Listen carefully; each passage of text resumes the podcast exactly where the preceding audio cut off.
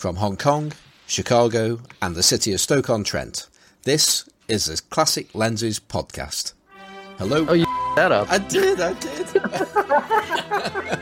you almost got away with it too. I, I, was hoping nobody would notice that. Well, there you go. Let's... No, we noticed. Just keep going. Das Vidania! Yes. Well, my name is Simon. We've been hacked. Um, my name is Simon Forster, and we've been. And I'm joined by Johnny Sisson and Perry G. Hello, Johnny. Hello. Hello, Perry. Hello. And we have a guest with us this week. Um, and I'm going to hand over to Johnny because Johnny's really good at introductions. So, oh yeah, I'm I'm great at introductions. Yeah, and uh, I I don't seem to be able to string a sentence together, so that's another good reason to hand it over to my friend in Chicago. All right. Well, we are we are joined by none other than uh, Vlad Kern, who has been with us before, and I think it's a safe bet to say that uh, the past visit is was it one or was it two? It's just one. Yeah, just, one. one. episode. Wow, that's amazing. 17, well, uh, yeah, early early on, and and I know that for a lot of folks, it's one of their favorite episodes and one of the most entertaining episodes um, because Vlad has a lot of amazing stories to tell us, and um, you're not going to hear him anywhere else because this man knows things. this man knows things, and we're gonna we're gonna drag it all out of him today. okay, Vlad's rolling his eyes. So, without further ado, Vlad, I, I am going to go ahead and uh, make it worse here and and call you one of the what shall we say top collectors of Soviet former oh, Soviet no. gear in the Chicago area. How's that? Okay. Okay. hey guys. Good to see you. But where's my uh, Soviet anthem intro and the scantily clad man and woman running out with hammers and sickles? With, we'll, trade with uh, bacon fat. We'll be adding them in post. yeah, Simon will dub that over at the beginning. All right, sounds good. Good to All see right. you guys again. Yeah, you you too. It's it's you. weird. Yeah, it's crazy because Vlad, we're I don't know. I'm what maybe 40 minutes from you, and I haven't seen you for over a year probably at this point because you know I know the quarantine stuff. I'm even I've been mailing yeah. you stuff actually. yeah, exactly. You've mailed me things in the meantime. It's crazy. Yeah, it's it's been crazy, you know. But yeah, it is. But you know, it's uh when you're cooped up and all you can do is buy cameras. So that's right. That's right. So you're joining us from what do you? I've I've always called it Vlad's man cave, but you might do you have a do you have a term for your area right there that you it's i mean i guess it's my home museum yeah or uh, the ussr photo official museum yeah and it, it, it's a beautiful thing so those of you who have seen the uh, photo that simon posted um, it, it's even it's even better than it looks in the photo in person because it's it's much larger than it looks um, and there are display cases loaded from floor to ceiling with uh I've lot it's every basically every everything essentially, right? Uh, production stuff or yeah. more than one of everything. well, and I know that's even one of our topics is um you know, it's always good to get more than one of something, right? If you find one, you might as well get another. Yeah, I mean, I, I think I started going having a kind of parallel uh, duplicates collection at this point because uh, this was my, my primary way of getting more rare cameras. I mean, you just can't find them. I mean, mostly you have collectors having them, and the only way to get them is to offer them something in return. Hmm. So, I mean, if you've been collecting for a very long time, uh, I mean, I don't know if I've been collecting for about 16 years or 15 years. I don't know if it's very long time by somebody's standards, but uh, in this time you kind of get one of every regular camera, and all you got left is all these uncommon things. Yeah, and those are usually in other collectors that has been also been collecting uh, for a long time, and they also basically have this arsenal of duplicates. Yeah. So I mean, I would have to say about seventy percent of my acquisitions are probably lately done through trades. I mean, mm. wow. I mean, always, it, um, go ahead. I was going to say, it, so it sounds like is it getting harder to find things? I mean, as more time goes by, obviously, you know. But Absolutely, more, yeah, and more expensive too. yeah, right. So something that you might have found 15 years ago is probably harder to get and a lot more expensive now. I would think. I oh uh, the the prices for Soviet rare stuff skyrocketed like no tomorrow. I mean. Hmm. This kind of brings to this whole discussion we had on vintage camera collectors about this Leica Leica collectors uh, yeah. making fun of Soviet stuff. And to be honest, uh, I really take advantage advantage of it because I mean there have been numerous cases when I talk to a Leica collector and they're like mention Soviet cameras, they just look down at me. I was like, oh, this Soviet crap, nobody wants it. And he shows he's showing me his like Leica one or Leica two. You know, there's like what are these like three four hundred dollar cameras uh, and I'm like, oh yeah, it's nice, but what is this thing? And he, he has this uh, like a Soviet Fed, and and and I'm looking at it, and I see that's a really rare one. He's like, oh, it's just like Soviet garbage. Somebody just gave it to me, you know, and I don't need it. And like, you want to buy it? I'm I'm looking at it, and uh, so he's like, how much you want for it? He's like, oh, I'll give it to you for like 150, 180 bucks. You know, so I take this thing, and and guess what? The whatever I buy from them, I mean, this thing was the most expensive thing in his Leica collection because I ended up buying a thirty five hundred dollar Soviet rare Fed oh for from this guy. You know, when when he's boasting about three four hundred dollar Leicas of the yeah. same form factor. So I mean, and a lot of people just don't know how to spot these too. I mean, it's it's kind of advantage of also living in the United States because Soviet cameras are considered trash. I found some ridiculous stuff. Uh, like people list there's there's these plastic cameras that cost up to upwards to a thousand dollars. Some of these rare Soviet Belarusian uh, made cameras, like Elikon One. Um, that camera is usually around for about 300 350 bucks. People list them on eBay locally here, like United States shipping only for fifteen dollars, like saying like some Soviet wow. plastic point and shoot. You know, no, snap them up, and then somebody wants a trade you get so now you've got now you've got something to trade yeah exactly you know so i mean you always on the lookout for any uncommon cameras even if i have them i mean it's wow. like it's it's good to have an arsenal yeah so is it uh, are the old feds the old leica copies in particular it sounds like those are probably i would just think because they're you know they're they're going to be some of the oldest or at least some of the oldest of that style anyway. Are those are there is it that there are a lot of really rare prototypes and lots of them or what makes them so unique? Uh, well anything 1934 which is like the first year of production yeah. uh, those are the fed 1a classified by jean-loup book those are extremely expensive. I've seen them sold some of the well the let's say the three digit numbers, like low three digit numbers around like number 200, 300, they are probably valued about thirty to forty thousand dollars. Oh my god!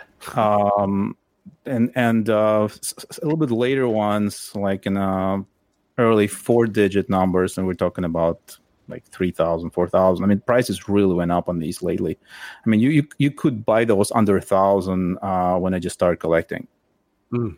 Um, I actually, you don't know how many I just traded for something else because I just could buy another one for cheap. But now it's really regretting some of these decisions. Wow, wow, uh, and it, and it, and so it's more that they're early, not so much that they're uh, unique kind of prototypes or variations, right. or is that yeah, okay. The early Fed ones, I mean, those are the ones that like in the beginning of Commune, they actually had like kids. I mean, kids or not like early like t- teenagers really kind of assembling them mm. with some of the adult help. It was kind of like, like a work and study program uh, in the Fed commune in Kharkov, Ukraine. So those are really valuable. And by the way, there's a there's been a topic of conversation like that I've, I've had. I want to address it on the air. Uh, there's uh, somebody was really um, claiming that the pre pre-war Fed cameras they're not, not made by Feds when once they became factory, uh, like closer to the, the beginning of the First World War, so like 1939 or 19, 1940. Uh, I, I want to say that those kids were still working there along with more uh, professional, um, I, I, guess, hired workers.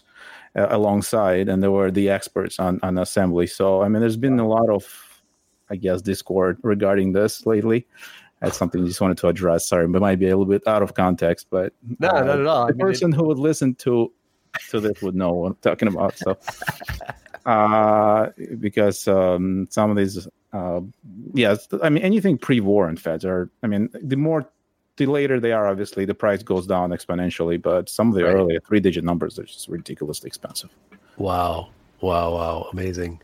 Yeah, that's and those are. I mean, they're. I don't know those. I think those old Feds have a kind of a beauty to them that really is unique to the feds also i mean they you know what i mean they they i don't know if it's the materials or what it is but they uh, they just they do have a different sort of patina and look to them i think the very early ones yeah they're zinc plated and the okay. very very early, and the very very early ones are actually painted black those oh, wow. are ridiculously expensive those are the ones i'm talking wow. about they're like over 30 30 grand wow uh, and uh, the they also had them in 1932. They had the copies of the the Leica one, not Leica two, but the Leica one.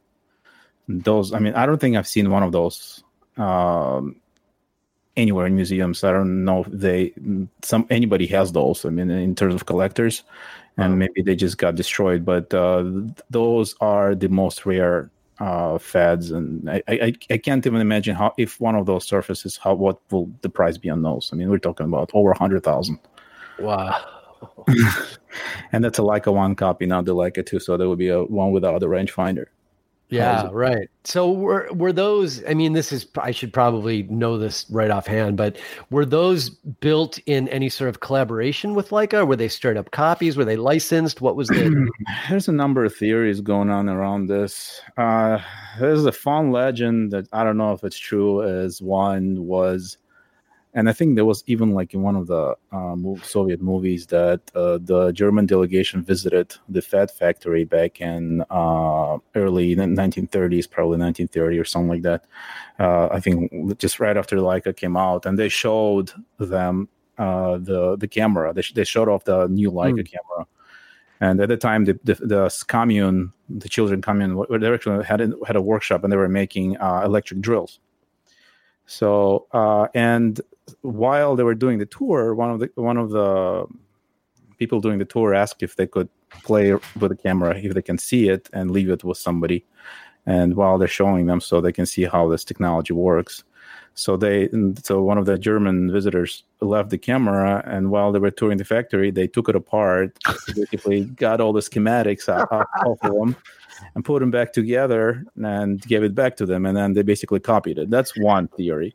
I also heard the theory that it was actually with the help of of uh, Leitz, uh, even like to the point of almost licensing it. Mm. But uh, I haven't seen any proof. But it was also one of the stories going around. So there's, I mean, the exact origins uh, would probably be remain unknown. Yeah. Uh, the of course I have I ha- I managed to find a book uh, on the original book that's like really rare unfed history of the of the of the factory and going back to 1930s and of course there was a lot of soviet propaganda and according to the book the camera was a completely original development kind of loosely based on the like. Yeah. So i mean because in soviet union will not you will not get a better answer than that. I mean the rest is just conjecture. Sure. Wow. It's fantastic yeah, it's a it's a it's a lot. It's a very rich history of uh, this factory. I mean, with the evacuation during the war, I mean, they were making cameras up to, during the war too, up to September, and then they had then with the Germans basically advancing to Kharkov, they had to abandon. They put everything on on the um, on the trains, and they moved the whole factory moved to whole factory. Uh, Siberia, wow. yeah, to to Berdsk but they were not making cameras then they were just making some kind of um, i think uh, uh it was aer- uh, aerial part like like uh, fuel pumps for some airplanes or something like that until the end of the war but they did have parts with them and then they made a whole bunch of cameras that are also very valuable because supposedly they were made only in that city of Berdsk. They're very yeah. thought after and they also go for uh, I'll have to say over a thousand dollars if you find wow. one.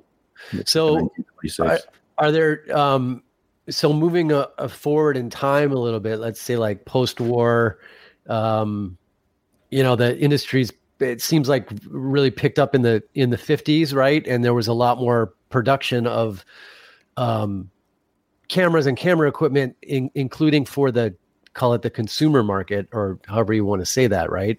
Um, for for you know for the general public to be able to purchase and so forth. Well, I, I there's two schools on this again. Uh, yeah. One school is yeah, according to all the Soviet publications, the public needed the cameras uh, to because they needed to photograph uh, the Soviet life and they needed to for the foreigners to see how good they have it and so on. Mm. Uh, and uh, with the Soviet public needed cameras, but in reality, the manufacturer was they were making cameras to sell to the West. Mm. The Soviet Union was in dire need of foreign currency. So they were basically uh, making cameras so they can export them. I mean, so were they, one of the major exports. Where, where, where, what were the largest export markets? I mean, I would think Europe, obviously, because it's right there. But were there other large export markets at yeah, that time? Right. So there was a central hub, one of the central hubs of export was the TOE Technical Optical Equipment in London, UK.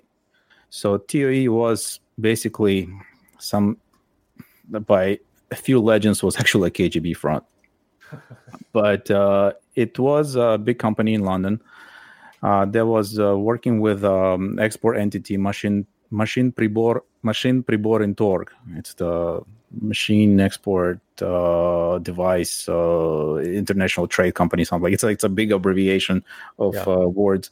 So they would uh, that entity would work export the cameras to TOE London. They had their own technicians because they they didn't trust the Soviet quality.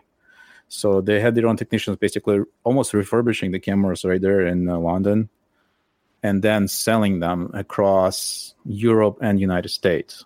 So there's this was one of the major avenues of export was through TOE London, and uh, but there was also a lot of the stuff was going to Latin America. Uh, lots of stuff was going to Cuba since uh, USSR and Cuba were huge uh, friends. I mean, I mean, think about uh, think about missile crisis and all the stuff. I mean, they were basically pay uh, Cuba in goods and uh, in food. I mean, it was everything was all the food was instead of going to sitting in Soviet Union, people were hungry. It would go to Cuba uh, mm. because the Cuba was helping out in the Cold War. Yeah, uh, but um, it, a lot of it ended up in Panama. So this is like one of the research topics that I started really pursuing the export cameras uh, because it's absolutely fascinating how all this kind of spidered out outside of Soviet Union and how it got distributed, uh, and uh, you know that, that, directly United States could not import anything right. uh, from USSR. I mean, because of Cold War, the embargo, and so on. So what happened was. Um, in, in specifically in the case with the United States, uh, there was this company called Calimar uh, Inc. Uh, so that was established in 1952. I had a pleasure of meeting the the president, the the well, he is the son of the original owner.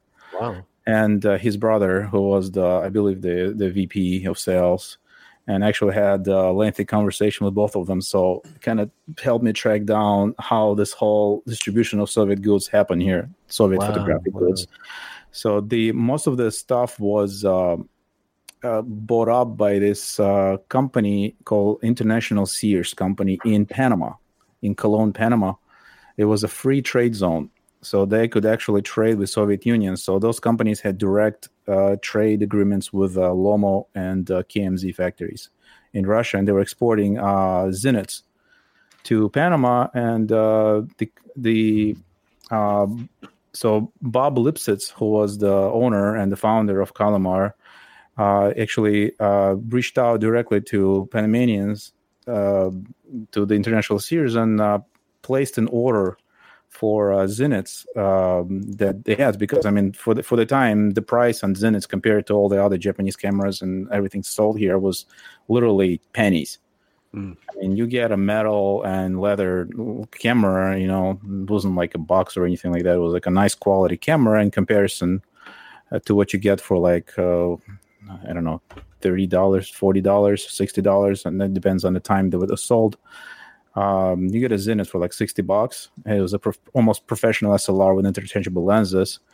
So and they bought them for cheap from Panama, and they made their own labels uh, that said Calimar on them. And yeah. you'll probably uh, have seen a lot of these in U.S. market. I've seen a lot of Calimars. Yeah, I did not yeah. know that they. I didn't know that that the um, I guess the export route was that well established through them. That's really interesting.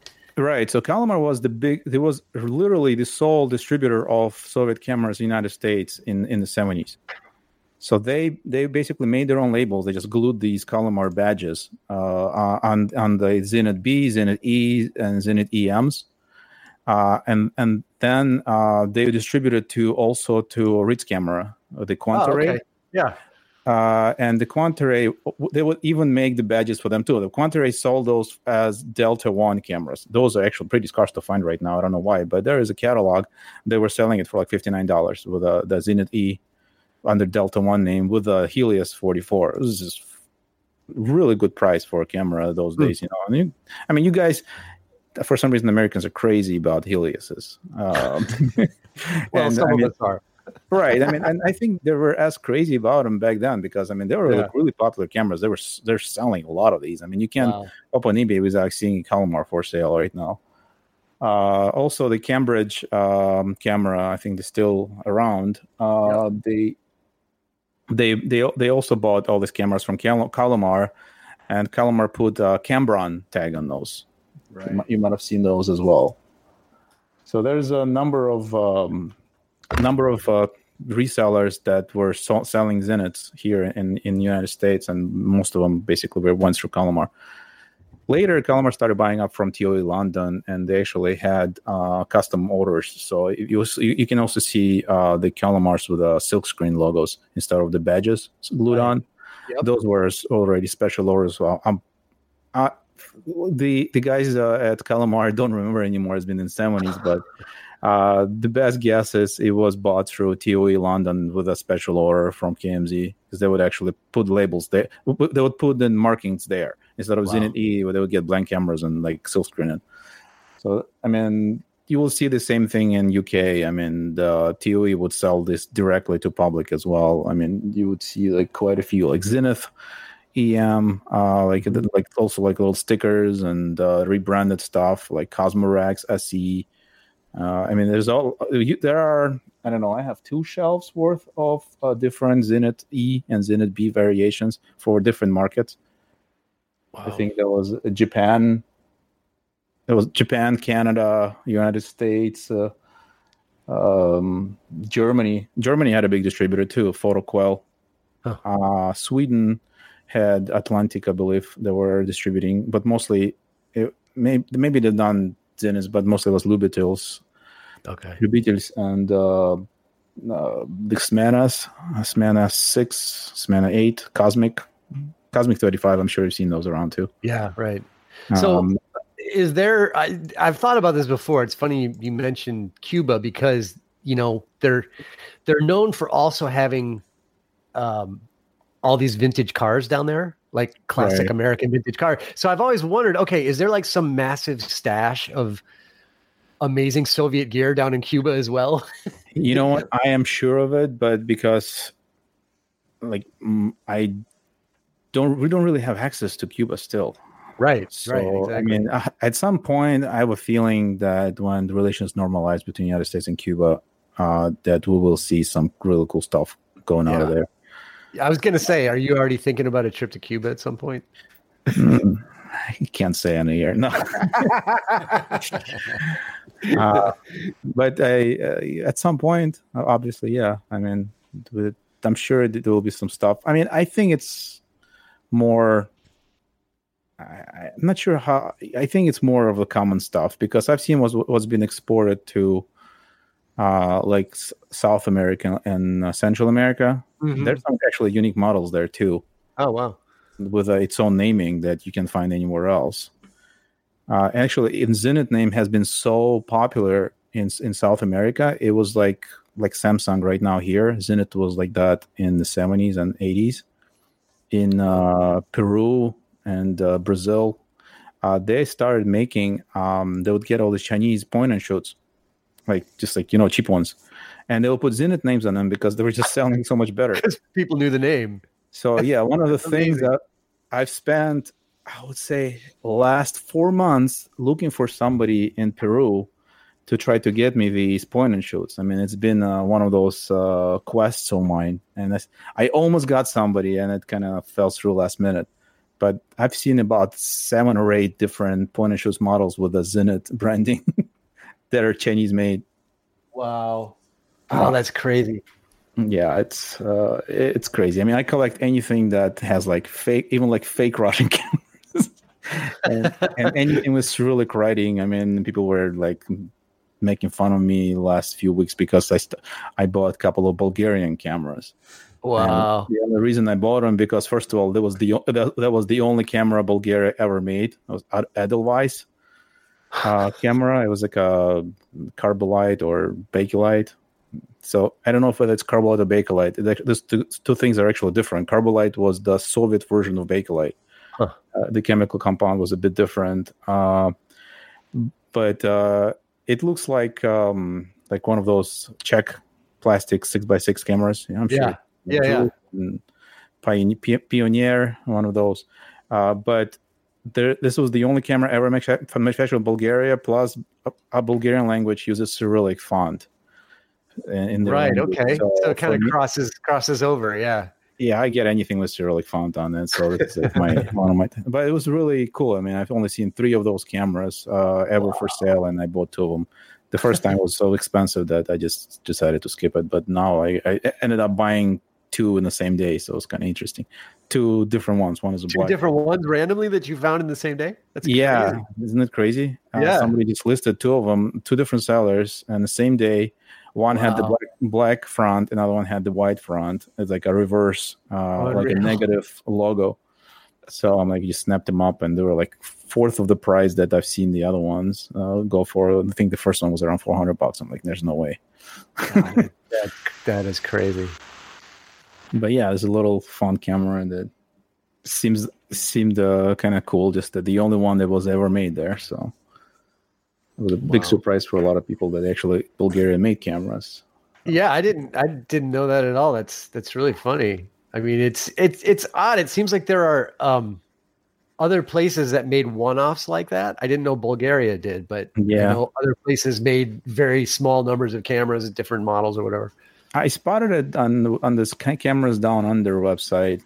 Um, uh, it is I honestly I can't remember the collectors' names, but it's a really good website with a uh, like well, a big variety of cameras that in, in, in that person's collection.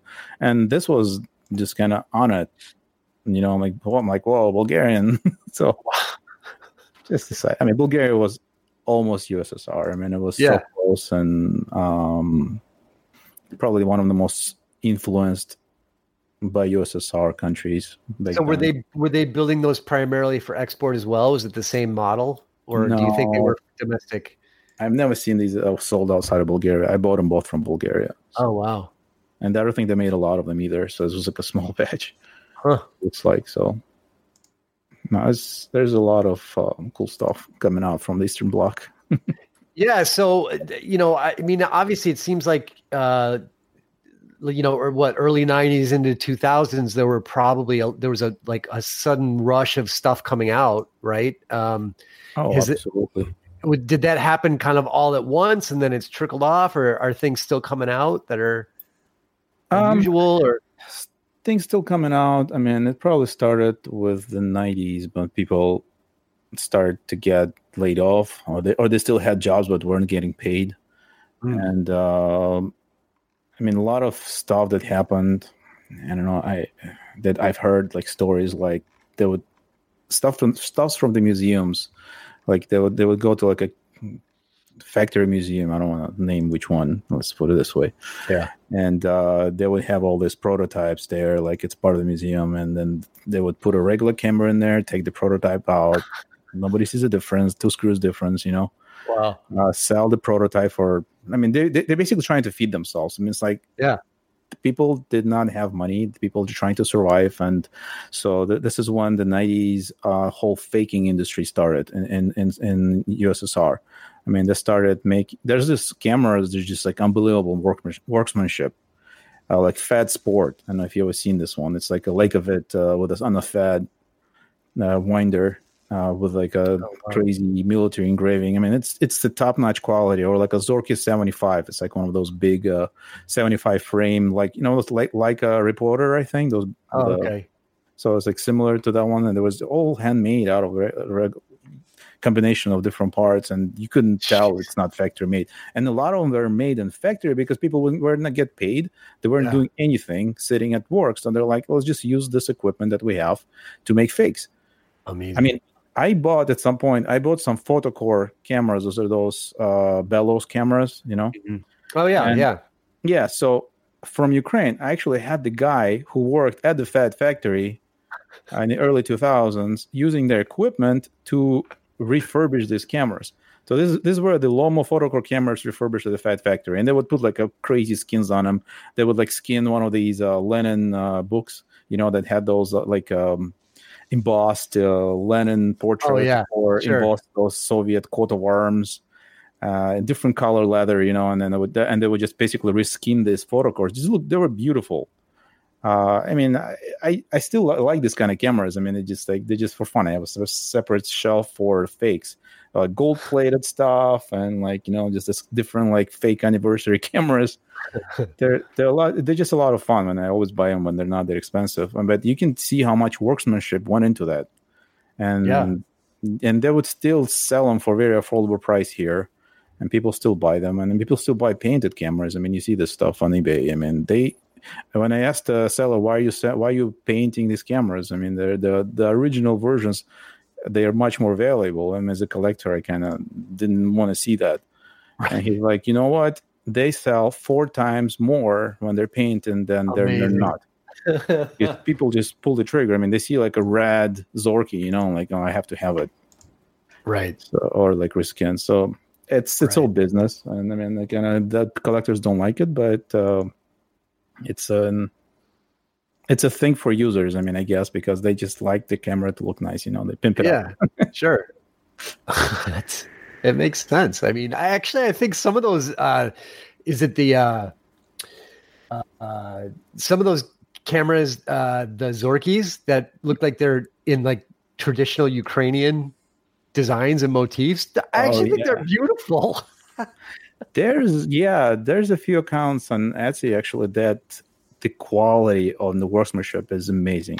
I mean, the, lot of detail. I've seen some coarse ones, I mean, the one that was I think posted recently in one of those Soviet groups, the the Gzhel, the blue and white one, it was very coarse, but there's some very finely. I mean, you can tell person's like an like an ex- professional artist.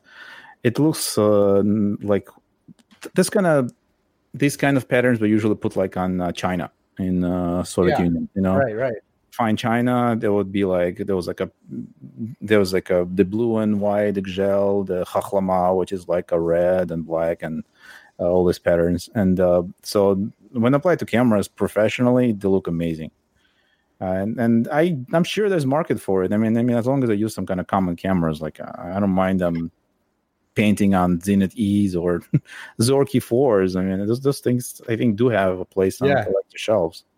Yeah, yeah, no, I I think some of them are they they look really cool that way. So, um, did you ever? Uh, uh, for the longest time, there was that woman in Chicago on Craigslist who had, you know what I'm talking about because you're laughing. She's still selling it. She's still, She's still trying to sell that camera. It's still on Craigslist and it's still on Etsy for fifteen hundred dollars. I think at one point in, in, in time, maybe seven years ago, uh, some collector was sell, selling his uh, fakes collection and I probably bought like 15 of them for like 75 bucks, 75 bucks a pop. Wow. And one of them was actually the same camera that she's trying to sell. and she's still convinced it's a real thing. Yeah, it's, it's like a personal gift from Stalin or something, right? Yeah, it's called like Stalinets. It's basically like it's like the Stalin's camera or whatever. And, but it's she's uh, it's a free country. If she wants to sell it for five years, she can. Right. yeah, right, right. Someday somebody will buy it, maybe. You know. I mean, there's, there's a lot of them on eBay too. So yeah. So are, that kind of feeds into another question I have for you that I, I was actually chatting about this with uh, Robbie Jameson last night. Um, so the thinking about like the uh, let's say like the mid, you know, mid to late fifties up through the sixties, seventies. Um, I mean, photography in the West as well was one of the, I would say, top things people spent their disposable income on. Um, I mean, cameras were, um, you know, they they were relatively expensive in relation to people's salary, right? But everybody mm-hmm. wanted a camera, either a still and or movie camera, to make home movies, and that's what people did. I mean, even when I was a kid, you know, we'd pull out the movie projector, we'd pull out the slide projector, and look at family photos. I mean, which I feel like is something that doesn't really go on the same way anymore. But it was it was like a primary uh, recreation activity for people. I feel like back in the day, even in the you know in in the U.S.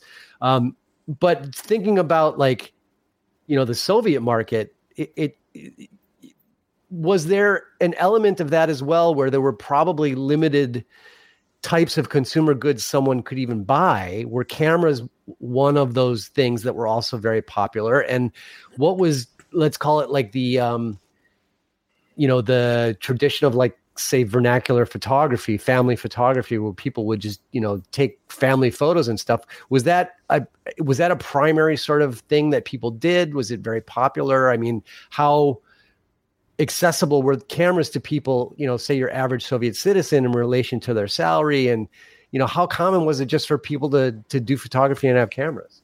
Um to be honest i don't think it was that much different than it was here in the us uh mm. i mean i've as, as as far as I remember, back to 1980s when I was a kid, I mean, we also, mm, I mean, everybody I know was carrying cameras, taking pictures and slides, and we had like tons of slides that we brought with us. I mean, we had a projector, and we also sit down sometimes and look at the slide and uh, look at the the um, the di- diafilms. I don't know what it is in English. It's like the the roll film that uh, the mm-hmm. color one, but they have like stories on them, like kid stories. Oh yeah, yeah, like the the film strip projector. Yeah, yeah, yeah, yeah. But that was really really cool. I mean, like a lot of families had that. So because I mean, the TV was just one channel, and, and, and, and it would end at nine p.m. or something. You know.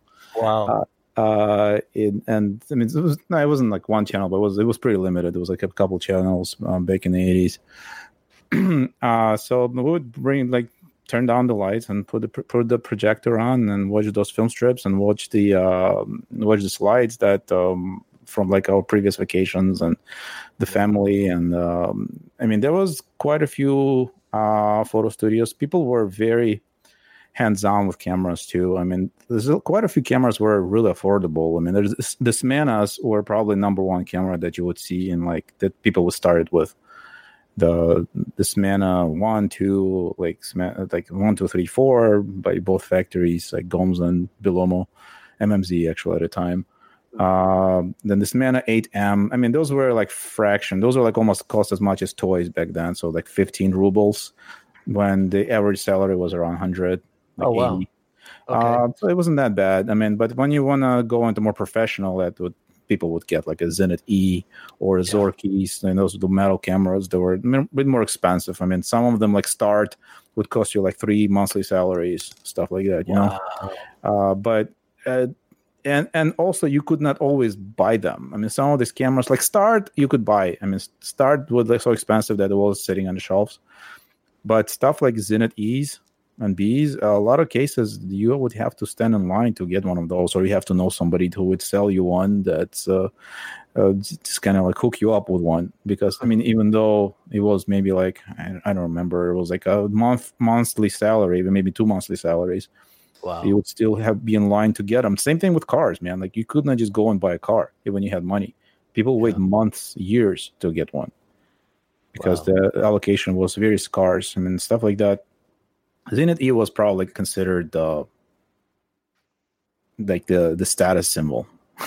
wow. in USSR, yeah, and then the Zorkis, like any kind of like metal and leatherette cameras were like uh, you know, if you're in a college and you have one on your neck, you'll be like the cool guy.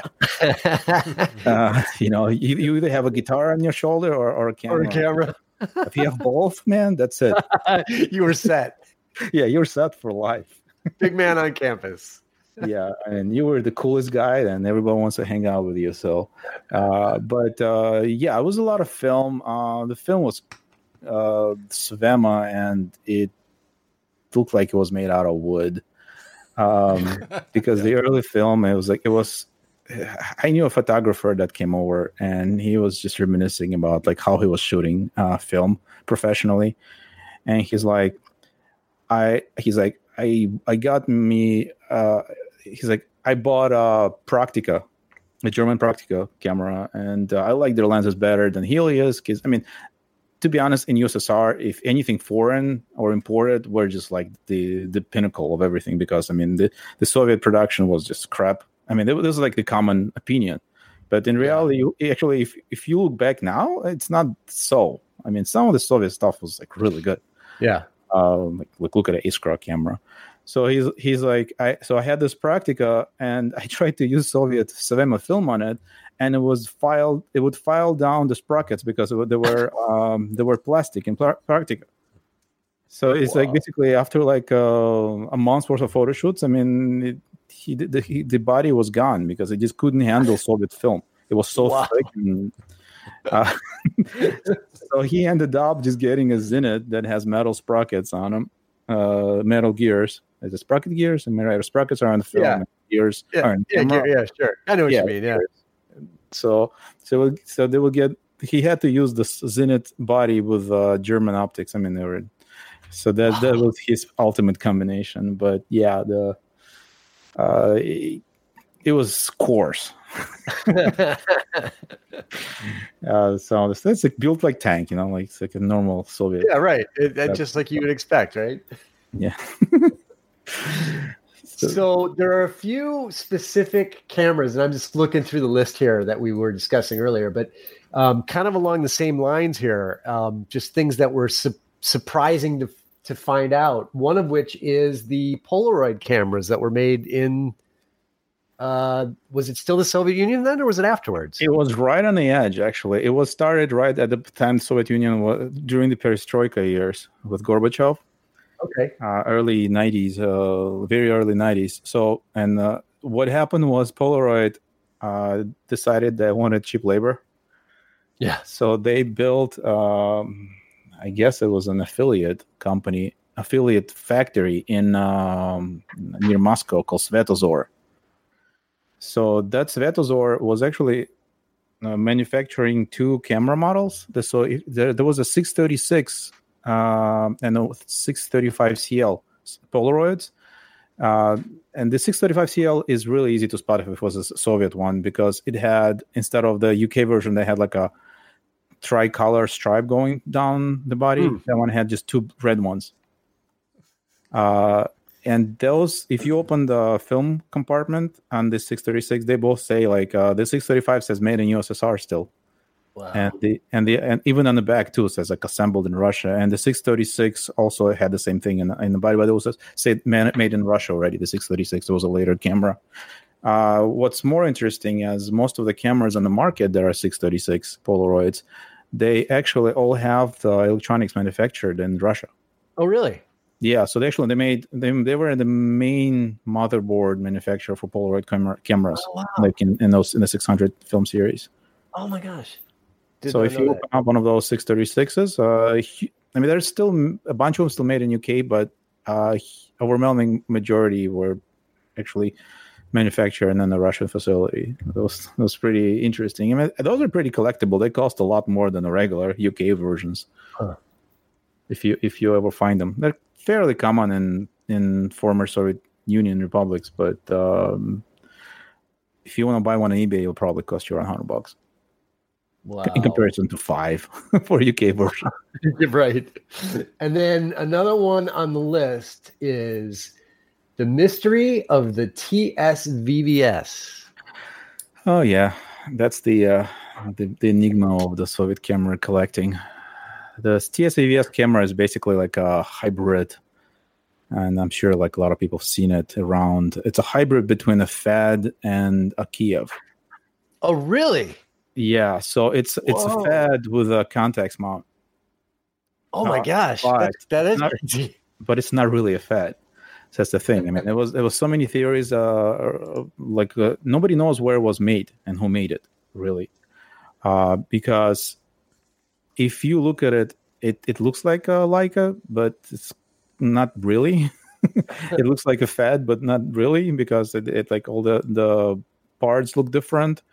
Uh, the viewfinder looks different, uh, and it has the Contax mount, like a Kiev mount on it, and it comes with a Zeiss uh, lens on it as well. But it, on top, there's like a star and says TSVVS or VTSVS. Nobody knows exactly, wow. but it looks like it's a topographical uh, service of the Uni- the USSR, basically. Uh, it's a military topographical service. So one theory was it was made by Fed. It's not uh, because I mean I've I've held a few of these in my hands, and I can tell you right now it does not feel like a Fed. I mean when you when you wind the Fed, it goes like yeah, right, you, know, right. you get this crunchy thing. This thing is buttery smooth. I mean like only a German huh. camera can can function like this. And uh, so then there was a theory that first published by um, DVD Technic side saying that these were made in Moscow, a secret military factory called Almaz. Um, I don't.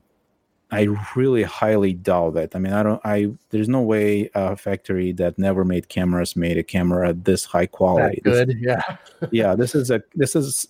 This so we camera, knew what they were doing yeah this camera is like is, is basically like a next level from feds i mean it it behaves like somebody was making cameras for d- decades and, ex- wow. and had experience to build one uh to function that smoothly and uh everything like everything feels like a german camera so the second more probable version and that i've seen some book men- mentions uh from um, a history of of the military topographical service of ussr a book from 2011, I believe, mentions that there was a special order in Hildebrand, Germany, a workshop that to make to um, manufacture some cameras. It doesn't say which one it was, but that's probably the most most probable yeah uh, theory. But still, I mean, there's no proof. There's no actual documentation. I've never seen a manual for this camera. I've seen a box, but it was just a black leather box. You know, there's no no markings. Um, wow. So there's no other official documentations anywhere in the magazine, any publications about this camera. Uh, at some point, I mean, I was actually thinking that this was something that was made in 1990s. Wow. Uh, so really? and and actually, and to this point, it's one of my running theories because the the the people that were making these I, I don't want to say fakes. These are like custom cameras or like fantasy yeah. cameras back in the 90s. They really were so good. And I, I wouldn't discount the possibility that they made around 1200 or 1300 of these cameras for export to to the West. I mean, it was all exported from Ukraine to Poland to Warsaw. There was a big photographic market back in the 90s that we were selling all the stuff that was exported uh, it was basically taken out from USSR, former USSR, from museums and everything. All the stuff went okay. there first. Yeah. Uh, so this is a very mysterious camera. Still no solid origin story on it. So it's still a big hot topic for debate. Wow, I gotta look that up. It sounds. I'm just trying to imagine what it looks like. It sounds really interesting. so, how often do they show up, or do they not really show up much at all? Uh, there's a they show up. They show up, yeah. and they used to they and they go up in price pretty steeply lately too. I mean, you can mm. probably back in 2005, you can probably score one for around thousand bucks. Uh, now wow. they're, I've seen them listed for around three, two and a half, wow. three. Yeah, wow. I mean, I I kind of stay away from that camera to be honest. I wasn't like a big one on my list to buy because I just don't feel like it's a Soviet camera. Okay. wow. I'm just, I'm just on. I, I decided to just uh, check it out, and it's on uh, ca- well, on Fandom at the moment, Camerapedia, and there's a, a, picture of it there, and it's it's a really good looking camera. And wow. it's yeah, but it's it's it's interesting as I say because you you can see how it's it's got the Contax RF mount, and I was just looking to see if it also got the the the wheel, um, the focusing wheel like a uh, a Contax camera would, but it, it, it doesn't. Am I right in thinking it doesn't have one? Is it is it just uh, focused conventionally? It does not. That's right. Yeah, you focus it like you focus a FED. Yeah. Oh wow! Um, I'm looking at yeah, I'm looking at it now. That is that is really cool. And there's like a marble. There's also a marble covering for it, like a gold marble yeah, covering too yeah. for like some early models. I don't know if you this is the one you you found. Wow, uh, those are it's beautiful. Huh. No, it's absolutely beautiful camera, but it does not feel like a Soviet camera to me. Like, and after after I've held so many Soviet cameras in my yeah. hand, and and and try to operate them, this this only feels like a like a Leica would feel. You know, like a well CLA'd Leica. It's got. It's interesting. There's there's like a, a front plate on it uh, that's that's holding the the the Contax mount. And it, right. it, it, does when you're saying like it, you know, it, it could well be a, a, a custom camera that's that, you know a, a, very high quality custom camera. It does seem to have that look about it because it doesn't look like a, a major factory would produce it, but in the same way, it doesn't look like it's in any way shoddy either. So it's like a it, it looks like an artisan product. It, but it in large quantities. I mean, it it is it is made over a thousand pieces made, and they're really consistent in production as well. Hmm. And they're all very high quality made cameras. So yeah, it's a mystery. maybe maybe to be solved one day once once some kind of documentation of them show up. That's that's really cool. Yeah, because things do amazingly still show up, right? And I mean big big things still show up information wise, yeah? Information wise and the cameras, new cameras show up. That's the craziest part. I mean, every year I see I don't know, 20 new cameras I've never seen in my life. Wow, really? That like much? Soviet cameras, yeah, like prototypes and like in like uh, actual photographs of things people have and people buy. I mean, there's uh there's the I would have to say the largest collection of Soviet cameras and prototypes and lenses and prototypes are also here in Chicago. Um, it's um, and and that person probably will be listening to this podcast, but uh, I, I am sure. Um, I just want to shame him shame him a little bit because he needs to display it. Right now, it's all sitting in a closet. Uncool, man! Come on. he needs to build a display for it. I mean, this Definitely. camera needs to see the light, and he's been promising that for the last three years. He even knows the guy that could like help him with that. Yep, I told him I'm gonna come and help you. well, with the virus now, it's a little tough, but yeah, yeah. but after, I'll have no excuse. Right? Yeah, we need we need this stuff to be. I mean, it's. Uh, I would have to say it's one of the most complete collections in the world that is. Nearby here. So. Well, well, that's uh, that's. I was going to say that's an, it's an interesting subject in itself. Um, uh, collecting. I mean, you you you started the uh, the vintage camera collectors uh, Facebook group, which is an enormous uh, group on, on, on Facebook. Yeah, monster um, now. yeah, and um, and we, we we don't have to go too far into that, because we we, we covered that um, back in May 2018. Right. Uh, we talked about it then, um, but it was it was interesting because when I uh, um, when we confirmed that we were going to do this show, um, I decided to tell the world uh, that we've got got you back on. And I, I posted things in, in Facebook and on Instagram and on Twitter, and um, and there was only only two um, negative uh, comments. I say only. I mean, I, I, wasn't really expecting any negative comments, so I was a little bit uh, surprised. Um, and it was to, and this was on, on, on Twitter, and it was uh, it was it was interesting because um, the, the the view was, you know, um, it's quite sad to see all those cameras that are not going to get used.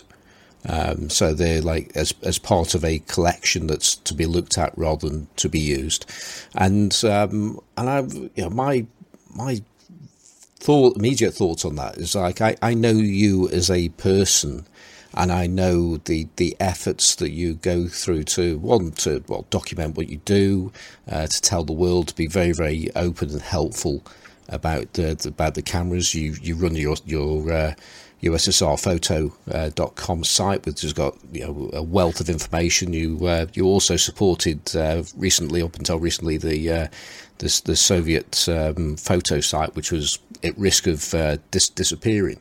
Um, but I'm I'm just wondering what your what your view is on on on that that view of the collecting world.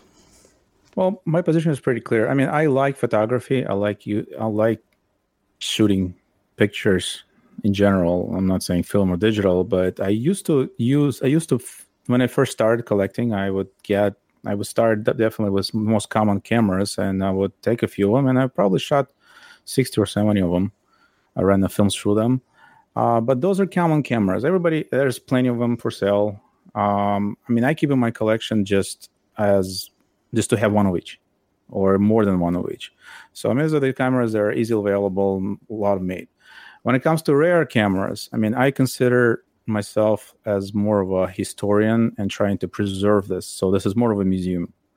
Uh, and I I study these and I study the history be- behind them, and uh, I basically compare them to uh, compare variations of these and I put it all out on the website that I have on on the in in numerous groups on the Instagram account that I have. I usually like to um, show the differences to the people, and I mean th- some of these cameras are literally there's only a few of them left, and it's better I think that they're they're in somebody's collection than they're sitting in somebody's attic collecting rust.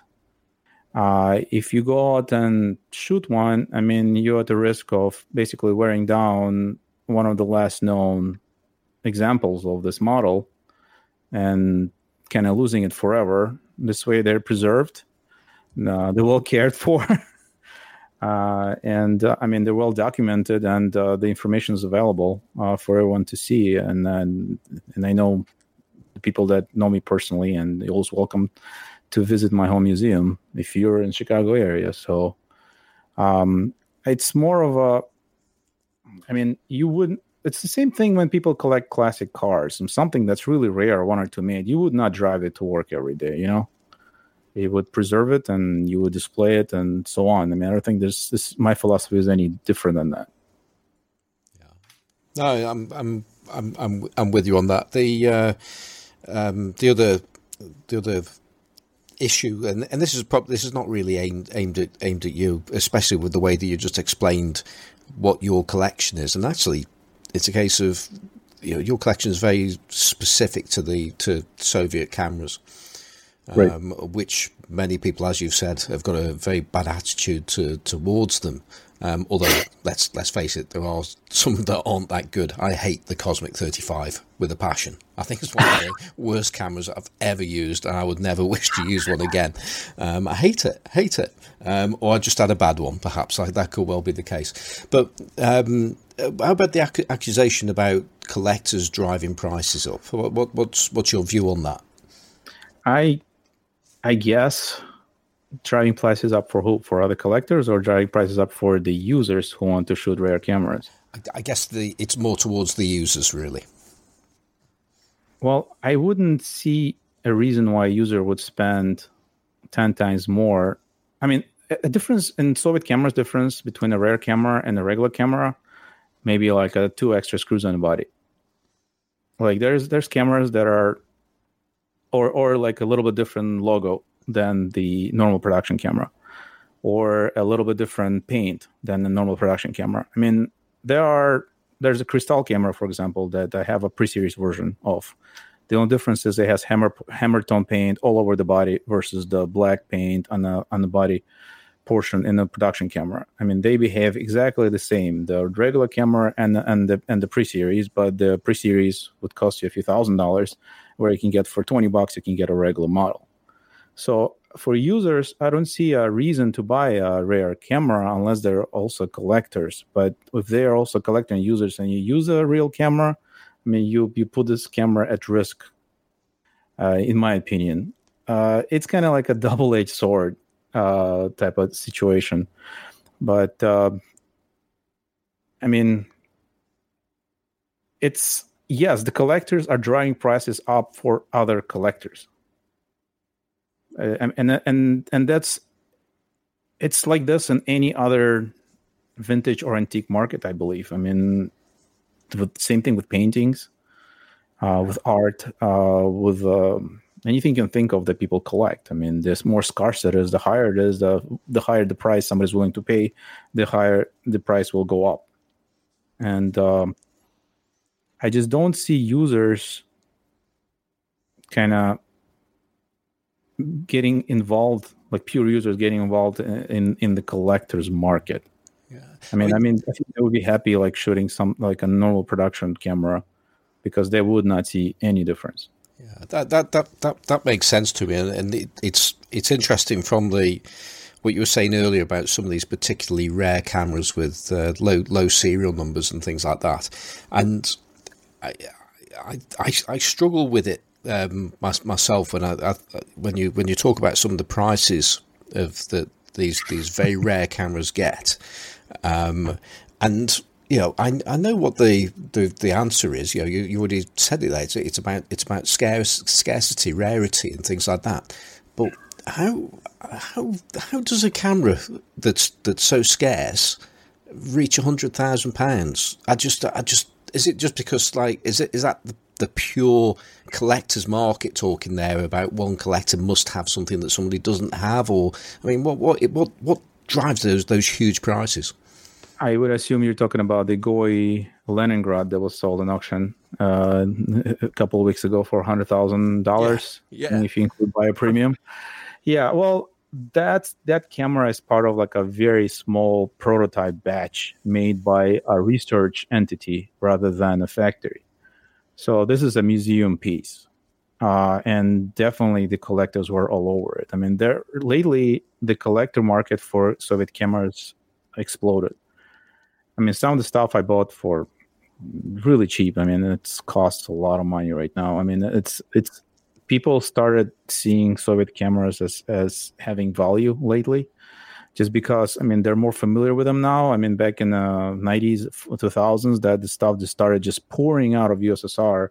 People just didn't know what to think about it. They didn't know what the heck it was. There was no documentation, and then then then finally the the Jean-Loup Princelle's book came out uh, that gave some idea what it is. But his book only covers maybe 30% of all the Soviet cameras or, or less because there's new new cameras appear. And when you when you have stuff like Goi Leningrad come out to market I mean the collectors that can afford this kind of stuff they're literally all over it. And there's a lot of collectors also now in Russia that um, started basically trying to repatriate the, these rare cameras back to Russia to oh, wow. keep their collections. And they some of them have means to do that. So and there's a lot of collectors in Europe that became very interested. I mean they they started seeing all these publications and and the scarcity and the history behind them. There's there's more information the more information comes out uh, the more these cameras gain in value. And I'm kind of guilty of that too by running a forum about this for the last 15 years because I mean I've been accused a lot of times of driving prices up on a lot of these because all of a sudden you start discussing this particular camera on the forum and you look at eBay prices they suddenly like a few hundred a few hundred dollars more than they were yesterday uh, because people are like oh I have this camera let's just sell it because like all of a sudden you know that these cameras were made by like only like in 200 made and made specifically for like dignitaries and so on, you know, for special event. And so once people see scarcity is just the nature of the market. Yeah. yeah. I mean, we we've we've often been accused of driving prices up by talking about a lens. Um, I think uh, Ricoh 50 millimeter f2s are skyrocketing uh, in prices at the moment because I said something nice about them about a, a month ago. I mean, they've gone from around about uh, uh, in the UK about fifteen pounds. So they must be around about seventeen pounds now. Um, so okay. uh, they're really fly. But um, to you, I, I, I sell like uh, Helios lenses for crazy amount, and people just bid for them. I mean, it does, the, the Helios Helios lenses alone uh, maintain my camera budget right now. Wow. I mean, pump I, and dump, baby, pump them and dump them. I, I put them on eBay. Uh, I mean, I I buy stuff in large quantities in Russia and Ukraine, so I have somebody just pick up these lenses as I see them. Yeah. I, when they get here, I put them on eBay. I sell maybe five or six of them a day. Wow! No at kidding. about at about sixty bucks a pop. Well, I put good description and try to put pictures of the diaphragm and everything, but but they they really sell like hotcakes. To be honest, yeah. I mean, it's, it's, for some reason the United States is a very good market for them right now. Yeah. Um, People should deal with it. Yeah, amazingly. Keeping on the, the, the auction side of things, um, mm-hmm. And I, I can't remember if we talked about this when when you were last on, or or this was a conversation we had after uh, that podcast. But I I went to to a I bought a lot of stuff at a, um, a Soviet camera auction uh, in the UK. Um, and uh, at that auction, there was quite a bit of KGB stuff, and um, which was just absolutely fantastic. But there was there was one camera, um, and it was it was uh, a spy camera that was disguised as a, um, a box of cigarettes. Okay, and uh, and I th- off the top of my head, I think there was there was two bidders on it, and it got up to like about thirty thousand pounds. oh yeah. Uh, the wor- This is not the worst. oh. wow. Uh, the you're talking about John Player Special, right? Yeah, that's the one. Yeah. Yeah, I have a few of them. I, I maybe pay like eighty bucks for them. Hundred bucks. Uh, I'll tell you something more without naming any names. they were overbidding each other just out of principle. Oh wow.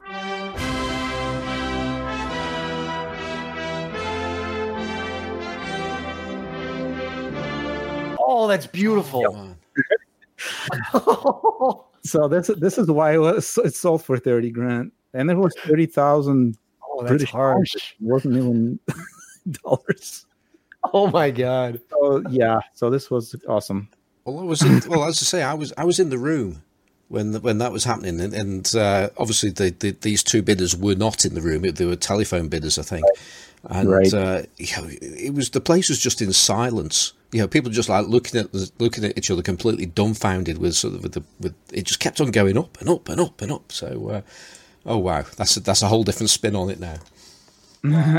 well, since we're now on the subject of Get in trouble KGB and espionage, and we talked about SolarWinds a little bit earlier, maybe we should segue into that uh, area because I know Vlad, you have a few things you can tell us. Um, one of which, well, you've got a couple of really good stories that are Homeland Security slash FSB related, I believe, and I know oh, yeah, KGB auction coming up and a few things so, like that? Yeah. Um, one of them is an interesting incident just occurred just a couple of weeks ago in Russia. Um, I promised the guy I'm not going to name him. Um, there were uh, a collector, fellow collector, ordered a um, couple of uh, like three aerial cameras, like decommissioned stuff that you know that stuff that's usually on eBay, and um, he ordered another Ukrainian auction site similar to eBay, and shipped from Ukraine to Russia. So, and they had three aerial cameras from maybe 60s, 70s, maybe 80s. Um, I don't, I'm not even sure if they're used anymore. They're just military cameras. I myself have maybe a, I don't know, I'm gonna look on my shelves, but three shelves worth of these cameras. Those are the, the stuff that mounted on MiGs and helicopters and some submarines and so on. I mean, it's it's freely available on eBay if you search for it. So he's he's a package got arrested by customs uh, in Russia, and uh, as Spetsnaz and uh, FSB broke, basically uh, broke down the door into his apartment and uh, started a search. Oh um, did a search, didn't take anything, but he got arrested, and now he's facing uh, three to seven years in prison for importing military um, cameras. so I'm I wish him luck. I'm hoping his uh, lawyer will um, try to bring it down to maybe a fine, but the fines are huge too. But maybe a one year time served. But this is uh, pretty crazy. I mean, the same thing happened in uh, Ukraine, if you guys remember, uh, what, five years ago or so, or so when the a fellow collector tried to ship a KGB F21 camera to Czech Republic, and he ships them all the time. He was just like a, one of the famous dealers and the collectors, and he got arrested. Same thing happened, and uh, also a criminal um, prosecution.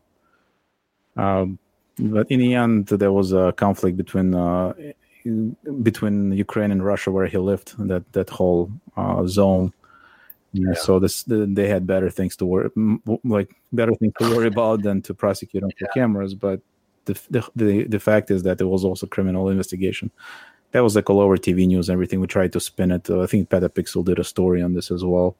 Yeah. Uh, just try to shame the government to let him go. Hopefully, well, thankfully, I think he's Caesar right now. But um, yeah, it's just this crazy stuff happens with like with his military cameras um, and spy cameras. That be careful when you order it, and you might put the person at risk in uh, former Soviet Republic. So tr- maybe try to get them somewhere in Europe at least, where it, nobody cares about them. Vlad, is it is that because they are sort of legacy laws on the books, or is it like a legitimate that there's still technology that is it's, they just don't want out? Or both. I mean, with yeah. the KGB camera, uh, the F twenty one, it's there's a leg. I mean, the the criminal codex of Ukraine was actually taken verbatim uh, from uh, USSR criminal codex. Mm. So, and um, this camera falls under surveillance equipment that that's basically prohibited by law but also as i was explained later by one of the people that are close to special services in ukraine and russia that uh, they still use these cameras sometimes during investigations because film evidence considered it much more solid than a digital uh. so they some of the investigators still shoot film and present negatives as evidence wow. because uh, digital is so easily doctored right now. Yeah. Wow. So it's pretty interesting, and uh, and and with the aerial cameras, to be honest, I think they still fly them. those, those planes, those planes are so old. I mean, those cameras, I don't think ever got replaced. I mean, those are cameras that just do like they they just take pictures of uh, radar screens and stuff. You know, just like registering yeah. cameras. But sure. I like them. They look cool. They're like heavy duty and they're super heavy. there's definitely a collector's market for them, but uh, yeah, it's a pity that uh, for collectors that's kind of being prosecuted for that right now. Wow. Uh, also, speaking of the KGB uh, stuff, um, there was a museum in uh, New York. There was a KGB museum that opened uh, a couple years ago. I actually went there for opening, and that KGB Spy Museum in uh, Chelsea, in Manhattan. Mm. It was an amazing collection of stuff. Uh, there, there, was not just cameras; it was uh, recording equipment, bugs, and uh, he even had like current FSB stuff, which I don't know how he he had, had to have some kind of agreement with somebody to have those displayed. Because I'm like, how? I'm like, how? He's like, don't ask. so uh, so that it's thousands of items. I mean, it's just like an absolutely amazing museum. I spent two days there, just going like every each little item and taking pictures. It's just uh, mind-boggling stuff. So a lot of the stuff was actually in um, in the in the new book, the KGB cameras, uh, the, the, Secret History of KGB Cameras book. That's uh, that was written by Keith Melton, uh, Detlev Vreisleben, and uh, Michael Hasco. Um, it's available on Amazon right now. Actually, you can still buy that book. It's uh, amazingly, um, it's very well illustrated and just absolutely amazing book. They also have a Stasi book coming out also um, in a couple of weeks, I think. Um, very high quality publications. I mean, if you're into this kind of spy stuff, I highly recommend you getting these books. You can pre-order the Stasi one right now. Um, and uh, unfortunately, this museum in New York, uh, because of the pandemic, uh, he just couldn't uh, keep the doors open because mm. it's. Uh, you can imagine how much the rent is in Chelsea, Manhattan. Yeah, right, right. Uh, for the so he unfortunately had to close down, and now he's gonna sell this everything, the entire museum stock, in on February 14th, and Julien's auction in Beverly Hills. So I, I just ordered the catalog. It's going to be the catalog itself is like a nice small book, that's uh, hundreds of pages. So just just to have it, you know, like yeah. it's like a really good price guide too. So do you think that that's an example? There will be bidders there trying to repatriate some of that stuff. I think so. Uh, I don't know how they're gonna import import it back in Russia. To be honest, wow. Yeah. Uh, but um, I know quite a few people that are planning to attend, and this is this is the stuff you get to see and experience and buy once in your lifetime. I think because this mm. is definitely the most the largest KGB equipment collection in the world.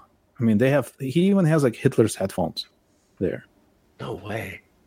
There's like there's like an NKVD stuff. I mean, this is incredible, incredible stuff. I mean, I, at the museum, I was walking around with my jaw on on, on the floor because some of the stuff he had like trees, tree cameras, like and cameras built into trees, and Jesus. it's just like ridiculous stuff. I mean, uh, I I I I even bought one from him actually. So not the tree one, but I got the rollover camera, the Rubin. It's like a little camera. You just roll over a sheet of paper and it and it transfers it to film to film. Oh way! Yeah, it's cool. That is wild. That's like a yeah. I have a little shelf going of KGB cameras myself, so some really cool stuff that um, I always love to play around with because they're, yeah, they're very I unusual. I remember last time I was there, you had a little area in the by the right by the entrance there yeah, that's right. And it's I have twice as more stuff now. Now it's bigger. Okay.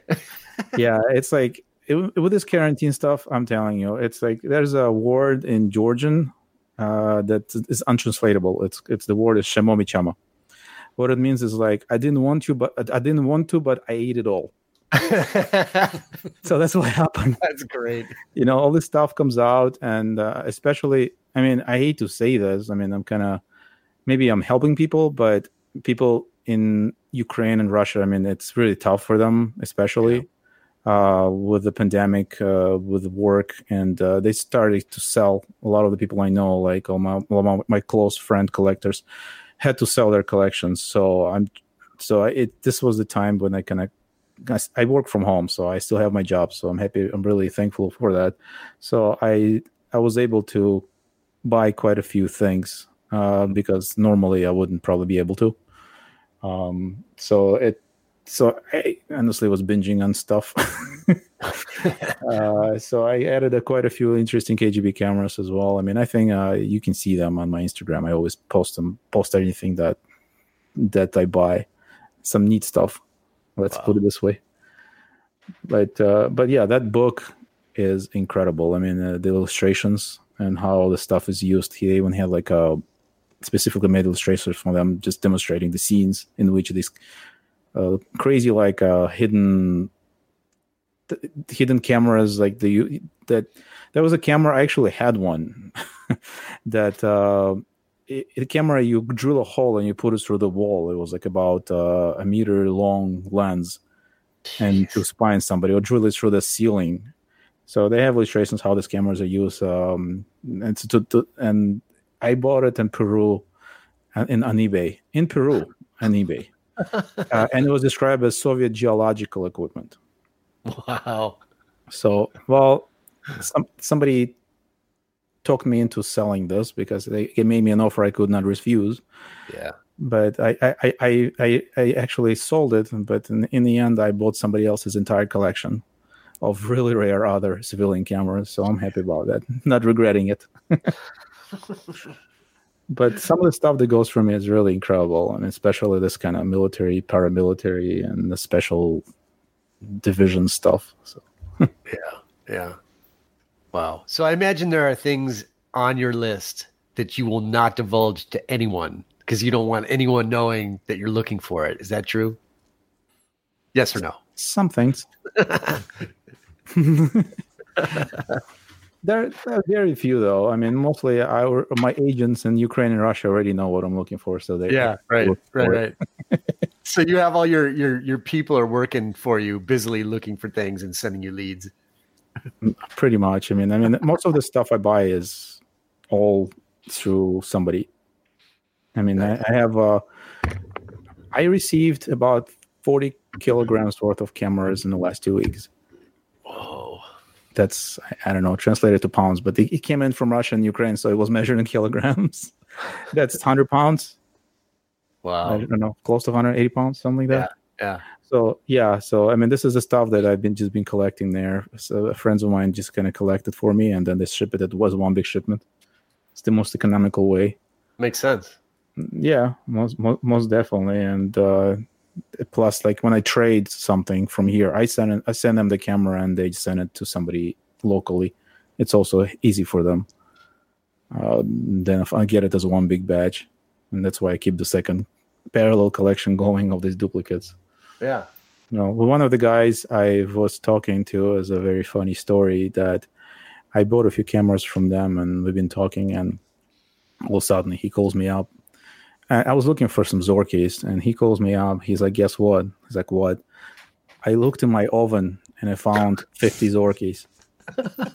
I'm like, how? In what world do you just suddenly find 50 Zorkis in oven? He's like, oh, like six years ago. He's like, I never cook.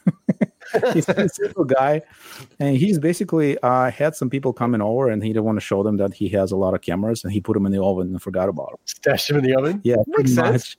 And then five years yeah. later, he just basically decided to reheat something all of a sudden, and he's like, "Oh, look at all those Zorkis." so this is crazy stuff. I mean, uh, just keeps happening. Uh, the stories I hear, I mean, this this whole this whole uh, story. I don't know if I told you one with with the uh, with a book from uh, Brazil. So a good a good friend of mine, uh, a former member, uh, Luis Paracampo, um, when I start, first started my USSR photo website, asked me for my address. I'm like, why? He's like, it's a surprise. I just want to send you something. Uh, I'm like, okay, I forgot about it. I mean, six months, seven months came. I totally forgot. He just even like asked about it. All of a sudden, I get this package in my mail uh, it was like a flat, kind of like a one of those bubble envelopes, you know, like the large ones. And the whole thing was just like there was you couldn't see what it is because the whole thing was like like covered in this blue Homeland Security, inspected by Homeland Security tape. Oh, Jesus. you could tell this thing was open like maybe seven or eight times, if not more. and there's like you couldn't see the package. You just just you just Homeland Security tape the whole entire package. so I I I emailed him like, what gifts? What what did you like? I opened it. There's a book on Feds. Uh, there's, there's actually an amazing book by two Italian authors that have like very detailed fat classifications. It's like I'm really, and he he published it in Brazil and sent me a copy. So, but so we couldn't figure out why. Why would that uh, a book would would take six months to get to me? And then after months, he emails me. He's like, I remembered. He's like, what did you remember? At the time he sent the book, he was experimenting with um, daguerreotype prints so he was doing merc- he was cooking mercury and, and cyanide. so I guess the book was somewhere nearby, and it, all the vapors got on it. So apparently, it was tripping every single chemical sensor on the way to the United States and being delayed in every little uh, Segway station. so along the same lines, I know that you've mentioned to me that you have certain things that you keep in the garage because they are slightly radioactive. Um, not garage. It's in my basement, but okay. Well, they are radioactive only when turned on. To be honest, because okay. I started looking into that into that more detail. So I mean, I'm not afraid of that that much of them anymore.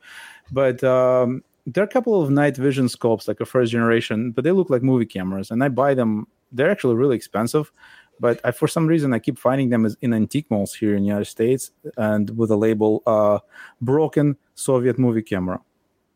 Uh, but it's actually a night vision device, and the first generation emitted uh, X-ray radiation when you turn it oh, on. cow! So uh, I turned it on once, and I read about it, and I'm like, "Oh crap!" Um, so I decided not to put batteries into those anymore. Um, but but yeah, but those if you ever see those, uh, be really careful with them. And and actually, I I, I tr- I'm trying to message every single person in US who tries to sell them on eBay. And I think uh, they, some of the people actually know also try to sell them, saying like, "Do not turn them on," or put a disclaimer saying, "Do not turn them on" because they're highly radioactive. Um, it, it's called a night night vision device one and night vision device two. I think it's like N. oh god, I forgot the name of it. It's like NP1 and NP2 or something like that. And there's like an NP3. I mean, they're all they're all radioactive. all the first generation night vision gear from USSR. I've, you just you just reminded me of something there. Um, I've got uh, I've, well, I bought a few of them uh, in my time. I think it's the, from the TCS three uh, night vision. I think it's TCS three, but they've um, they've they've got a hundred millimeter f two uh, lens on them, and um, and I've I've not really been able to find a, an, an, equivalent because I mean there's the equivalent to the uh, the with the Cyclop uh, with the 85 okay. 1, 1.5 but the I, Helios 40 on yeah. Uh, yeah and but it, the the the Helios well I well yeah we seem to call it a Helios 100 millimeter f2 but really it's not Helios we don't really know what it is and I'm I'm just wondering and it could be I don't know if it's a projection lens as well or whether it was just for uh, for this camera I mean the oh I forget the actual uh, the maker but the maker was one of the uh, the optics people that did more for military than they did for uh, oh. for consumer. And, did, I'm, and I'm just wondering if you if you know anything about that lens. Was the, you're talking about the Cyclop that the people adapt to um, to like to using cameras? I, am pretty sure it's a Helios.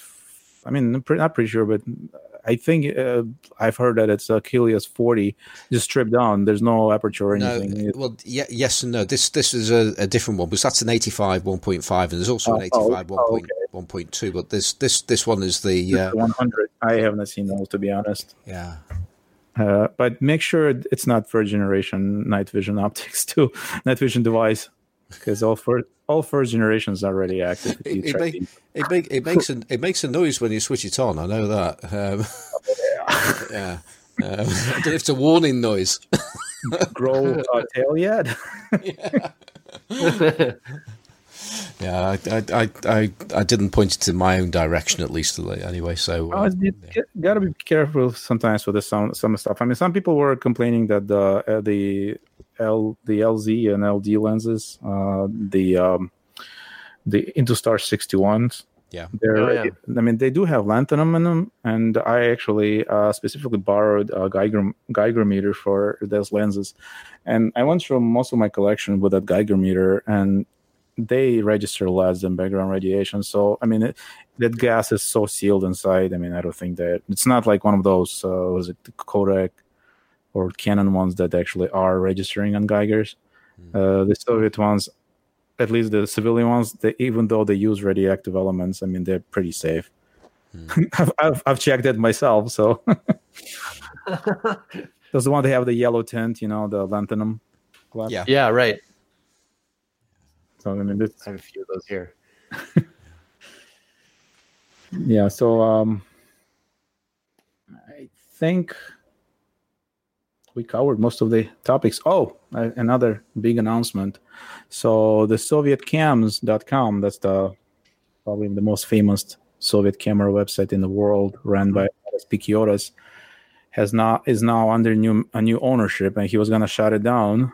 Uh, so I made a mirror copy of it, and Mike actually oh, made good. a copy of it on our site. So we, we keep it going, but it was actually taken over by Ilya Stolyar, and he, oh he will um, continue that site. He's uh, planning to uh, redesign it to a to bring it to a more modern design, but keeping the same information. And he's going to keep adding stuff to it. So because I just stopped maintaining it uh, about I don't know, I have to say like four five years ago because I mean his main concentration now is Lomo and GOMZ cameras.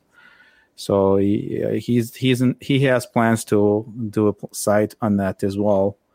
Uh, from what I heard, uh, but for now, this, this site was kind of just sitting there as an archive. So hopefully, uh, this will be uh, that we're gonna we're gonna get more additions on this one. So that that's good news because that I I can't tell you how many things I've looked up on that site. I mean, it's so it's so there's so much on there, and, and I, yeah, the information doesn't exist anywhere else. It seems like exactly he put his life into this site. I mean, I know that. I mean, this how how many years of his life went into categorizing every little tidbit of all these variations. I mean, he did an amazing job. I mean, to the to date it's the most complete uh, catalog of um, Soviet cameras. I mean, obviously there's tons and tons missing, and I'm hoping Ilya will add those.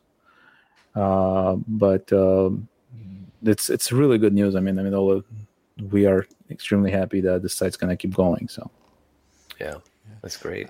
Last time I was on there, I was, I think it was actually after a conversation I was having with Perry, um, and uh, we got we got particularly excited um, about the oh, oh I, Mercury. I know what it, the Mercury one. Yeah. Okay. And and then I, of course, went right to Vlad and said, "Hey, Vlad, what's up with this Mercury One? Have you seen one of these?"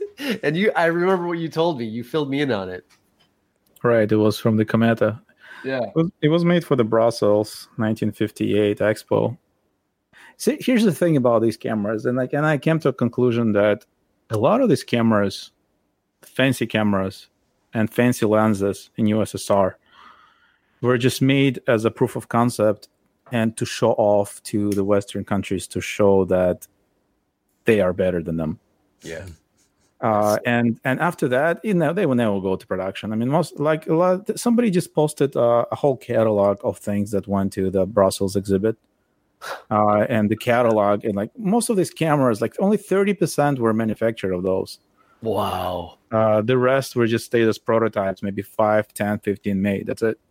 Wow. And and see what's really interesting to me about that is the this particular lens that we're talking about. There was even a reference to it in like I don't know if it was popular photo, but there was a reference to it. Right, because they and they were listing it among these great Soviet, you know, things you should know about. And of course, they probably heard about it secondhand. And how do you verify that information in the mid '60s, right?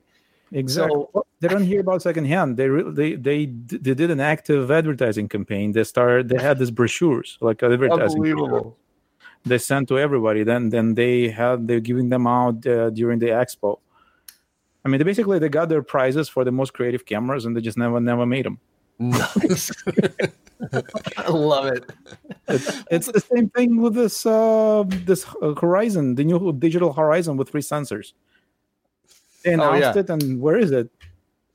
Yeah, with a yeah. Silvestri, I think, uh, the Italian uh, electronics in it.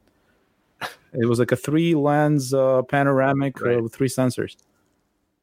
Oh it's, my it's god! did the um did that did that uh Leica Zenit collab ever happen? Yeah, they made the one that got announced. They made, did that happen? Yeah, you can buy them, but they made on like 500 of them. Okay. And uh, I don't know if they're gonna make another batch, but I mean, they're really just people. They're like hardcore, either collectors or just yeah. get them, and they have the special editions of them too now, like seventy years of or something. Uh, from like some some kind of anniversary. I'm sorry, I forgot, but there's a special edition of it, Look like Leica does, you know. And yeah. uh, but that's pretty much it. I mean, that's I I wouldn't be surprised if people forget about them like five years from now. Yeah, right, right. But hopefully, I mean, it's a good start for KMZ. I mean, it's they make uh, superb optics. Yeah, I mean, they're they are Zeiss taught. I mean, they started out on Zeiss equipment. I mean, basically everything they started out was uh, repatriated from Dresden and Jena. Wow. In 1946, and uh, they used this equipment all the way through like 60s, even 70s, whatever didn't break, and uh, like it was basically they got so used to it. I mean, they already had they think of it as a Russian Zeiss with a Soviet glass. Mm. Really, that's it. I mean, some of the like Helios 40. I mean, come on, look at that lens; it's just amazing. The the Zenitar 16. It's I think I still think it's one of the best fisheyes you can buy for the money. Yeah, yeah. It, it's sharper than uh, it's sharper than a Nikon fisheye. Yeah, right. And uh, when it's a little bit closed down, I mean, I mean, even Ken Rockwell was like amazed. Uh, there's a review that he did, and he's like, "How can this be?" it's sharper than the Nikon, like a lot sharper. There's like almost no purple fringing on it. Wow. Like it's, it, I used to use that lens on my Nikon D600 at a time, and just amazing. I mean, it's, it's you don't even have to focus it. I mean, it's a fisheye. It's oh, basically cool. snap around. It's like a really nice full full frame fisheye. Yeah I think wow. still still think it's a bargain for any camera right now yeah. that you have. I mean, full frame, obviously. I mean, yeah. you wouldn't get the same benefit on APS-C. So, um, Vlad, we thought we'd maybe save one special story for the end, and we wanted to dedicate this to Mike Gutterman. Um, so uh, I hear this story is slightly inappropriate, which would probably be perfect for Mike.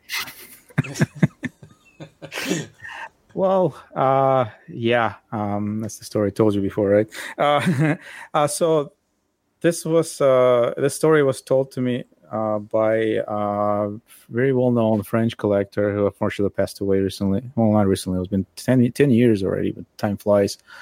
Uh, Alain Alain Berry. Um, this came out as uh, there was a, a book that the uh, Lomographic Society did called uh, Lubitel. Um, I think Love from Waist Level. If you guys remember that book. Okay.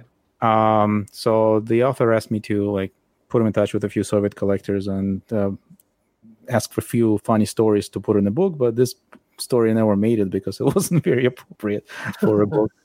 Um, so he uh, Alain was uh, he was teaching photography in uh, in in Paris. Uh, I think it, was, it might have been seventies or eighties, and it was winter semester. And uh, he gave out all his students Lubitel cameras, the the one or two, I don't remember anymore, and gave him a roll of film, and he's like, "Go shoot specific subject and come back." So everybody came back, but with uh, some roll film that developed it, but for some reason, most of the girls in class, all their film was blank. It was basically exposed. And uh, he's like, "What? What happened?" They're like, "We don't know." Uh, so he gave them another roll of film. He's like, "Go redo it to these girls," and um, they came back again with an empty roll of film. and he couldn't understand what's going on, so he went decided to go out with them and see what's happening. So basically the reason that the film was exposed is um, a lot of these girls wore fluffy sweaters. I guess it was like a thing in the 80s or 70s. And they were, uh, say, uh, gifted in the chest area. So what happened was their sweaters would catch on the latches release on the door of the Lubitils and would keep opening the door every time because it's a waist level camera. It was keep opening the doors with cameras and exposing the film every single time. So that's a little tidbit of info he shared with me. I thought it was pretty funny. Oh man, perfect. That's all I got, guys. that's, that's, perfect. Um, oh, well, there's, there's there's there's a tip for our our, our female listeners uh, to be careful with uh, Lubitel cameras. Um, right. Oh, there. yeah. Um, right. Um, Vlad, it's been absolutely fantastic having you on the show again. Oh, it's been awesome. Thank you guys for having me. It's always fun to be on it. Oh, it, it, I mean, it was May 2018. That's um, that is no, so hard to believe. That long. Yeah, that is so hard to believe. And I have to admit, uh, like I'm at, um, I'm guilty in front before you because uh, with the pandemic, I don't drive anymore much. Yeah so I don't have time to listen to the podcast anymore because it's That's usually okay. the visual media I'm, I'm I'm looking at. You guys should do a like a video show. I would totally watch that on my TV. Well, Vlad, you know you can go on YouTube and you can watch the subtitles for the show. Mm, okay. not as much fun though. No, he's not convinced, is he? no, not it quite. would be kind of cool with a show and tell, don't you think? Yeah. Transition to visual media, guys yeah, we've we we have we have toyed with the idea on a, on a few occasions, and then we argue amongst amongst each other about who's actually going to edit the video. And, um, and, then, and then that's a, that's the end of the conversation every single time. I see. Yeah. That makes sense. Yeah. We need a minion. We need a video minion. that's that's right. We we we do. Um, but um, I was going to say before we do um, shout outs and um, contact information and stuff like that, I just wish to um, say thank you to those people that have donated uh, to us via Ko-fi. Um, and uh, so I'm not even sh- actually, it's been a while again. We, we, seem to be going long times between shows. Um, and this is almost certainly going to be the last show this year as well. So it'll be next year before we're back. And when we do get back next year, we'll do some emails as well because we've got quite a few emails again. Um, so let me just thank uh, those people, certainly everybody that's donated since uh, this month. Um, so we've got Lawrence Dunn. Thank you very much, Lawrence. Um, and then Cleve, James Cleveland uh, wrote to us Here's a cuppa, missing your personalities and on the pod waves.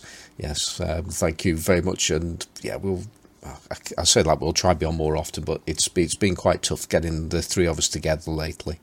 Um, then we have a, an anonymous person, um, so thank you very very much. Uh, Nigel Cliff um, says excellent show as ever. Having having having done marsupials, uh, can you do? Oh, I can't even pronounce that. He's Nigel's now killing himself laughing. Um, so it's V I V E R R I D A E next time. Any, any ideas what I've just spelt out? No, I guess not. Okay. Um, well, anyway, that. Um, so uh, then we had David Kaufman um, who says, Thank you for providing a small respite from the stresses and worries as, of life as it is playing out these days. Also for the gas. Um, uh, Brian Walworth, uh, thank you very much. Uh, then we have Bernd from Cologne. Uh, great show. Uh, keep keep pronouncing, keep practicing to pronounce relais right. Um, I hope I did that uh, well enough for you there, Bernd. Um, and Jeremy North, thanks for continuing thanks for the continuing mirth and occasional lens talk. Yeah, we do do talk about lenses occasionally. Uh, so there you go. Thank you, Jeremy. Um, then there's Gumboot Dave. Um, I've been listening. I've I've only been listening for a few months. Uh, you guys are my favourite podcast.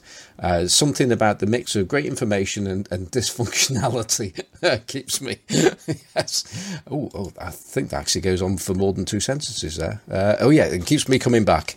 So uh, yeah, thank you, uh, thank you very much, Gumboot Dave, and then uh, Christopher J May. Thank you very very much. So um, thank you for all all those people. Um, right now then. Perry, are you still with us? Yeah, yeah. I'm just listening. I'm just listening in the background because, like, you know, Soviet cameras they and lenses they mostly went to the West, right? UK and the US for the for economic reasons because that's where they were selling. So here in the Far East, we just don't have them on the market. Like they're not rare, but for every Helios lens you find here, where the starting price for a Helios 44 here is at least 65, 70 US dollars, for every Helios lens here, you get like you know a million different German and Japanese ones instead. So it's a it's a big blind spot for me. So I'm just sitting back listening to this conversation because we don't we don't have them here. Check Japan. Yeah, no, they, they exist, but like just nowhere near in the same kinds of numbers and quantity.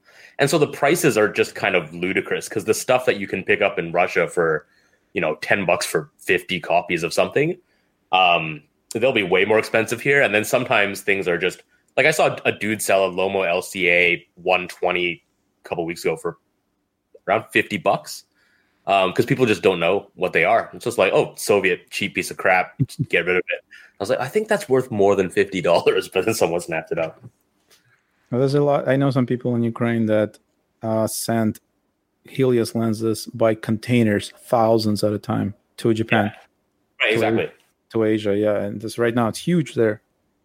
So I, am sure a lot of them will surface right now in in, uh, in your area. Mm. Well, that, that's cool. Uh, so, uh, Perry, um, have you got any shout outs this week? Uh, I do not have any shout outs.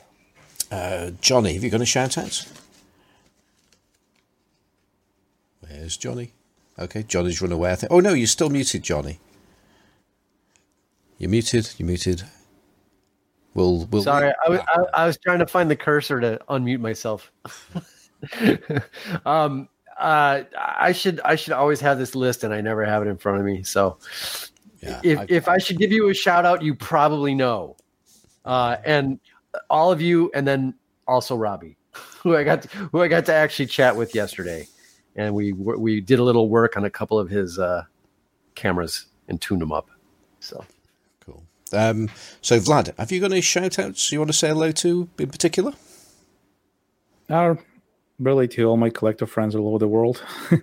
um, and uh, and the, the guys that are uh, in the Facebook group. There's a Soviet cameras made in USSR group that right now seem to have concentrated a, a really good group of uh, collectors from uh, Italy, Russia, Ukraine, Belarus, uh, United States, UK. I mean, pretty much you name a country, uh, they're there, and uh, it's extremely informative. So if you're more into cameras and hardware, it's a really good group to be in.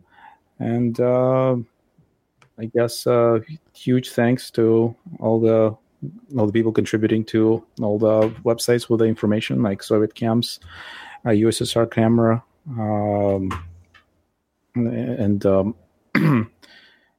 I guess we're looking forward for more info on the Soviet cameras. This is like one of the scarcest, most most scarce topic yeah. that is, that is being, uh, I guess, filled with information at this point, and it's extremely exciting.